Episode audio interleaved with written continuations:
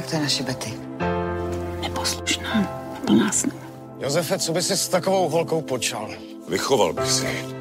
V prvním týdnu nového roku se podíváme na dva nové seriály v české televizi a snímek Střípky ženy na Netflixu. Pozornost upřeme i na nový klip Barbory Polákové nebo Národní galerie.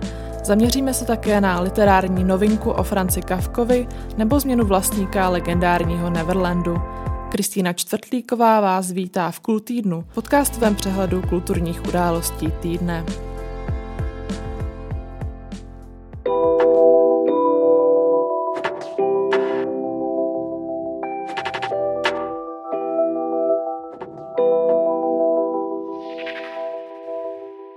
Je jednou z nejvýznamnějších domácích spisovatelek, která se stala stabilní součástí literárního kánonu ve školách.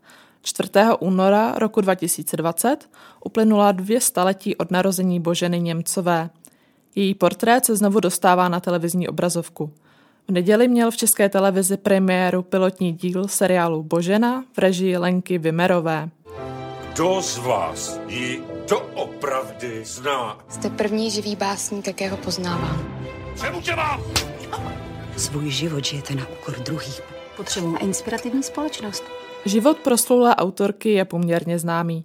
Vídeňská rodačka Barunka Panklová tráví dětství na starém Bělidle v Ratibořicích, o kterém napíše klasické a, jak se později ukáže, velmi idealizované dílo Babička.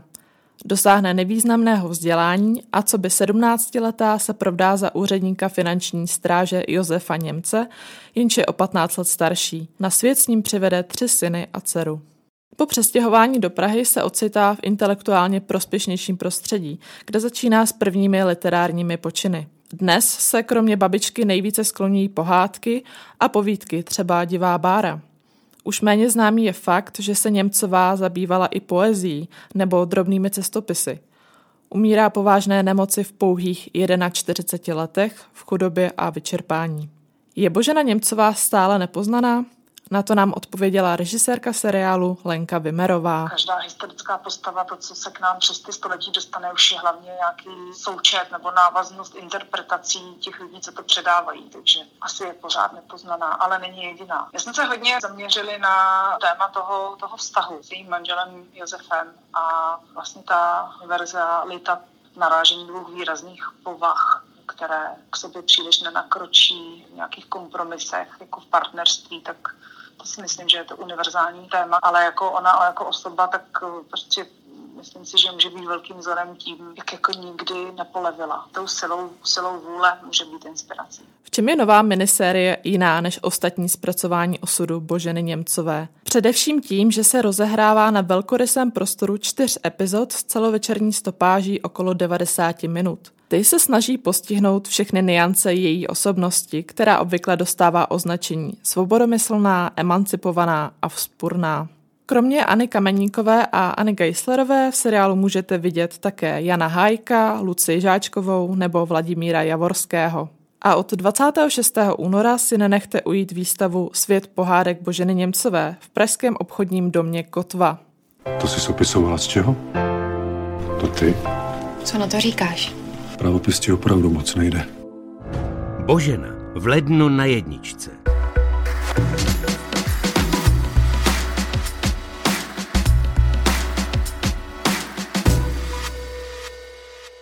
Česká televize přináší tento týden ještě jednu programovou novinku.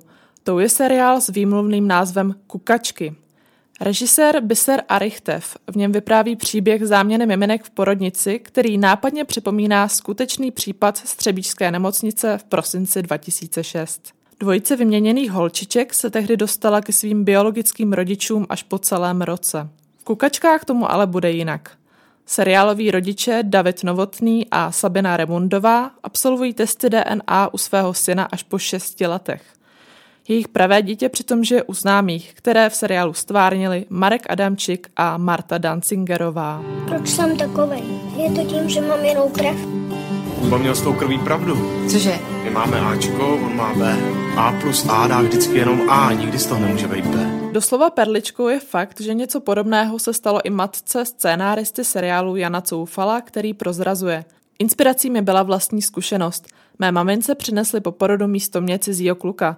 Všimla si toho po pár minutách a zjednala nápravu. První z celkových 13 epizod mohou diváci sledovat v pátek 8. ledna večer. Je to mladý, úspěšný architekt, který se snaží v té nastalé situaci dělat věci pokud možno správně, ale samozřejmě bojuje s tím, že se v něm utká nějaký jeho ego s tím, co je nejlepší třeba pro to jeho okolí. A tenhle rozpor musí nějak v sobě vyřešit. Každý nebo skoro každý má někdy takový období, kdy s těma rodičema úplně nesouzní a má pocit, že to nemůže být jinak, než je adoptovaný, protože prostě s ním vůbec nerozumí. Říká představitel jedné z hlavních rolí Marek Adamčik.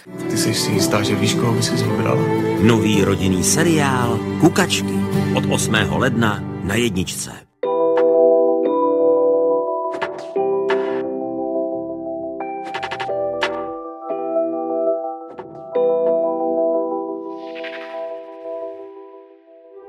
I wanted to stay at home.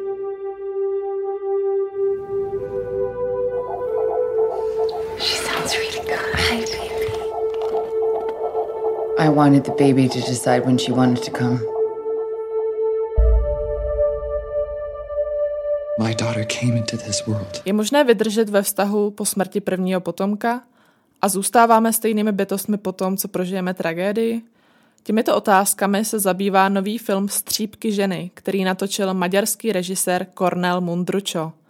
Jde o jeho první anglickojazyčný snímek v kanadsko-americké koprodukci. O scénář se postarala jeho manželka Kata Webrová. Od čtvrtka 7. ledna ho bude možné zhlédnout na streamovací službě Netflix. Mundručo s Webrovou při vzniku námětu vycházeli z osobní zkušenosti. Snímek svou cestu na stříbrné plátno započal před třemi lety, kdy scénáristka zaznamenala útržky dialogů mezi matkou a její dospělou dcerou, která přišla o dítě. Poznámek si všiml její choť a režisér, který si zamyslel nad tím, proč spolu se ženou o tíživém problému nemluví. Umění je podle něj nejlepším lékem proti bolesti a tak se o jejich soukromý příběh rozhodli podělit s publikem.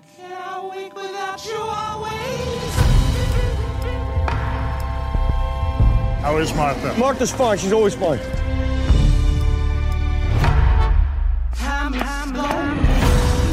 Have you decided to go to the trial? V titulní roli truchlící ženy se diváci setkají s herečkou Vanessou Kirbyovou, kterou si mohou pamatovat třeba z úlohy mladé princezny Margaret v seriálu Koruna.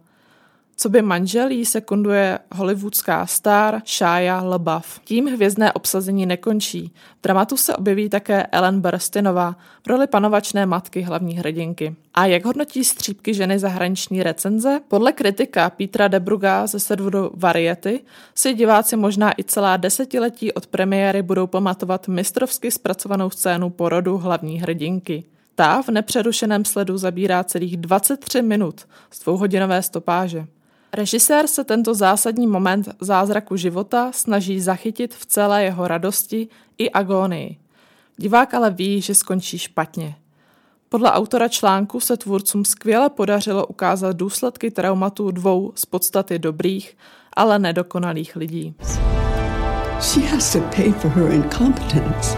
We need some justice here. No, you need. Pouhých 40% udílí filmu Peter Bradshaw z deníku Guardian, který ho nazývá silným, ale neautentickým příběhem. Za nejlepší část filmu označuje zmíněný porod. Hrůzné záběry jsou podle něj dobře uchopené a obsahují drama i soucit. Vše ostatní, kromě tajemného závěru, je však podle redaktora příliš vzdálené realitě.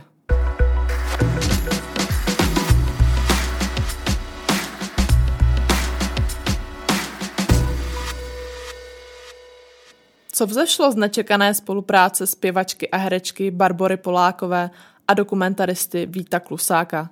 Není to hudební dokument, jak se může na první pohled zdát, ale nový klip k upravené verzi hitu z roku 2015, který získal cenu Anděl za skladbu roku. Tak už to o ní teď víš, no co se o ní teď říká. I on to o ní prej ví, se to dávno už ví. Vokální aranžmá Nafrněné už přes týden visí na YouTube. Celá se tentokrát odehrává na obrazovkách počítačů, čímž se Vít Klusák pomyslně vrátil ke svému loňskému veleúspěšnému počinu v síti. V klipu zpívají a skypují herečky z původního videa, jako Marta Isová, Ivana Chýlková nebo Lenka Krobotová. Objevují se v něm ale i nové tváře, například autorka knihy o domácím násilí Svobodomyslná Kateřina Lískovská. Klip je totiž zasvěcený právě boji proti týrání žen, které se bojí říci si o pomoc. A jak tomu vůbec došlo? Změna zvuku nafrněné prý Báru Polákovou napadla po koncertech, kde single zazníval v akustické podobě. Zjistila, že všechny aktérky jsou zároveň i dobré zpěvačky a tak k realizaci nové verze stačilo jen najít někoho, kdo je zrežíruje. Petra Nesvačilová si hned prosadila Víta Klusáka a projekt byl na světě. A jak to dopadlo, posuďte sami. Je nafrněná, nafrněná, nafrněná, prej blbě vaří. Je nafrněná, nafrněná, až moc se jí daří. Je nafrněná, nafrněná,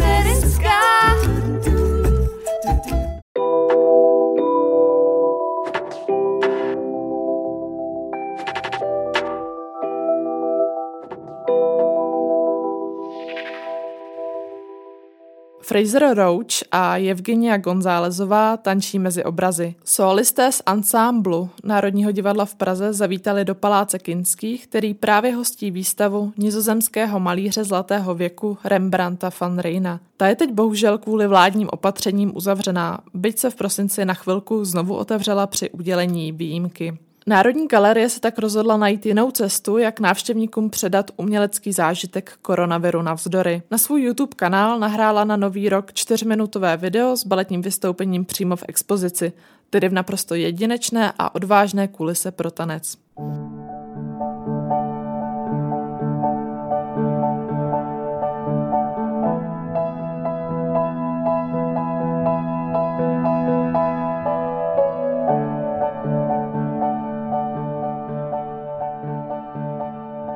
Choreografie samotného účinkujícího Frasera Roache představuje milostný vztah mezi malířem a jeho manželkou.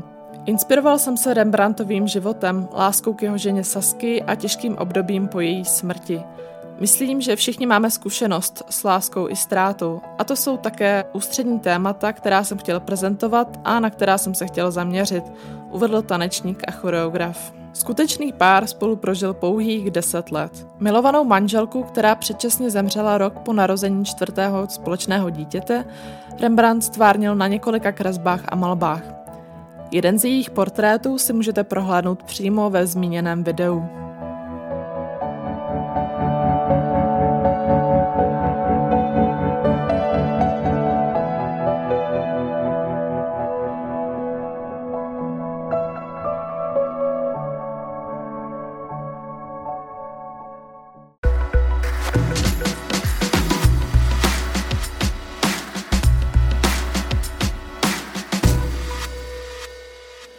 99 odhalení o pražském německém spisovateli Franci Kafkovi slibuje nová kniha literárního vědce Rainera Štacha s názvem To, že je Kafka.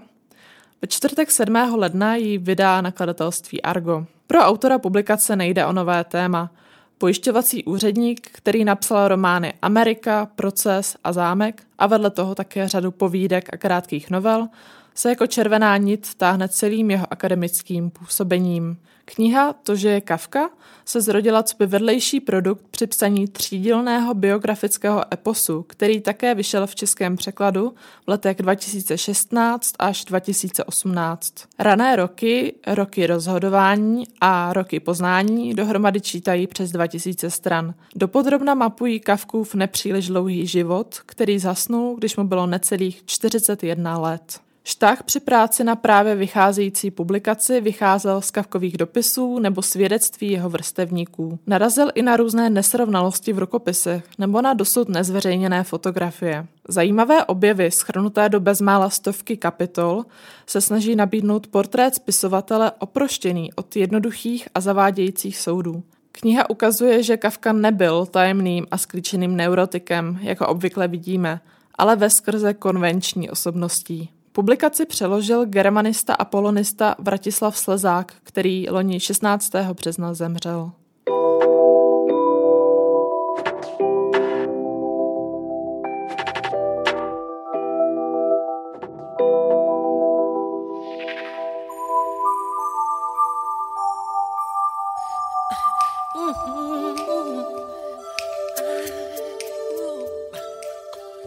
Na závěr pro vás máme jednu zajímavost. Fenomenální ranč Neverland v kalifornském městě Los Olivos, sídlo a zároveň soukromý Luna Park popového krále Michaela Jacksona už nepatří jeho rodině. V nabídce realitní kanceláře se objevil už před pěti lety, ale až na konci roku 2020 se obrovský areál o ploše přes tisíc hektarů podařilo prodat. Novým majitelem se stal miliardář Ronald Barkle, který za ranč utratil v přepočtu více než 400 milionů korun. Jaký bude další osud místa, to podle deníku Wall Street Journal zatím není jasné. Michael Jackson ranč koupil v roce 1988 a dal mu nové příznačné jméno. Nazval ho podle magické země nezemě z příběhu o Petru Panovi, chlapci, který nikdy nedospěl. V obrovském prostoru, kde zpěvák strávil dvě dekády, nechal vystavět i malou zoo a zábavní park. Herečka Elizabeth Taylorová zde oslavila svou poslední svatbu s Larrym Fortenským. Ranč má ale i svou odvrácenou stranu. Před dvěma lety odvysílala televize HBO kontroverzní dokument Leaving Neverland, v němž dva třicátníci vypovídají o údajném sexuálním obtěžování ze strany Michaela Jacksona. K němuž mělo v 90. letech docházet právě v jeho soukromém království. Everybody wanted to meet Michael or be with Michael. And then he likes you. To je z nového Cool vše. Od mikrofonu se loučí Kristýna Čtvrtlíková.